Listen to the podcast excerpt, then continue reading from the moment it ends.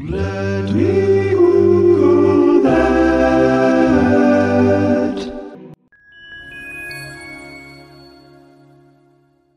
So after years of perfecting my credit card swiping skills, I got my first chip card in the mail from my bank a few weeks ago. And like for years, I've watched people at the grocery store sort of like grunting in frustration about these cards. And so I guess now I get to experience it myself. It turns out though that I am really not the only person who's like late to the chip card party, because PIN and chip technology replaced the old swipe and sign method years ago, pretty much everywhere else in the world besides the United States. And the States has only recently caught up in terms of implementing and enforcing this technology. So these cards are colloquially complained about as chip cards, but they're technically named EMV cards. And EMV stands for Europay, MasterCard, and Visa. And these are the three major credit card companies that developed the standard for smart payment. So the first standards for chip cards, as opposed to just magnetic strips, was introduced in France in 1986 and another in Germany in 1989. And these served as sort of like the prototype for the EMV standard, which became more widespread, which was introduced in like 1993-94. So in other words, like 20 years ago, and yet here I am only really having to concern myself with it now. So the standardization came in large part due to increasing problems that consumers and merchants were having with credit card fraud. The magnetic strip and signature system was extremely easy to counterfeit or otherwise exploit, particularly by internet hackers who could and did and do cull enormous numbers of transactions and customer details from the databases of big corporations. Most notably, like a few years ago, this happened to Target. Chip cards, however, are way more secure. The technology was actually developed in the 60s and patented in the early 70s, and technological advancements over the last 30 years, particularly in terms of memory and microprocessing, have allowed the original concept to be honed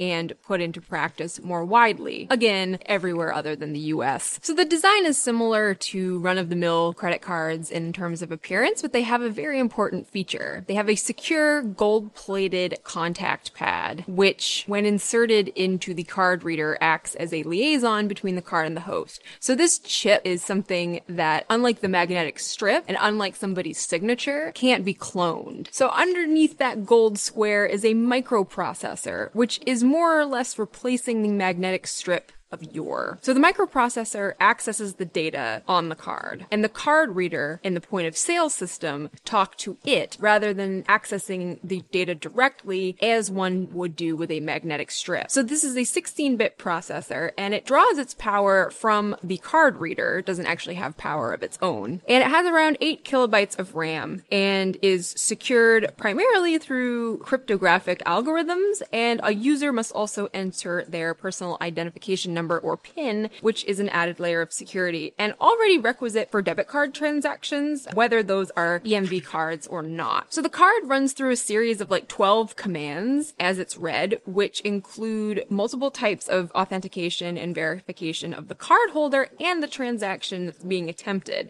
which is why it takes longer than just like a half-second swipe. So obviously, if any of these steps fail, the card is declined. So an interesting tangent here. Before credit cards even had magnetic strips to verify information, sales clerks actually had to physically thumb through a booklet of credit card numbers, which was regularly updated by the credit card company, that had been reported as stolen, in order to check to make sure that the credit card that they were being presented with was not on this list of stolen credit card numbers. Which, by the way, this booklet only contained the numbers. It didn't contain any other information like a person's name. So basically they only had the card number and not necessarily the name that was attached to it. And this was something that was not only time-consuming in terms of security, but also not something that was foolproof in any sense, because it certainly was not being updated in real time. So really, in terms of like, I know I use this chip card and it takes a little bit longer for the transaction to be completed, and I really shouldn't complain because it is also way more secure, but at least I am not waiting for the sales clerk to like thumb through a book of stolen credit card numbers to look to see if mine is a stolen card, you know, when I'm trying to pay for a cup of coffee or something. Thanks, technology.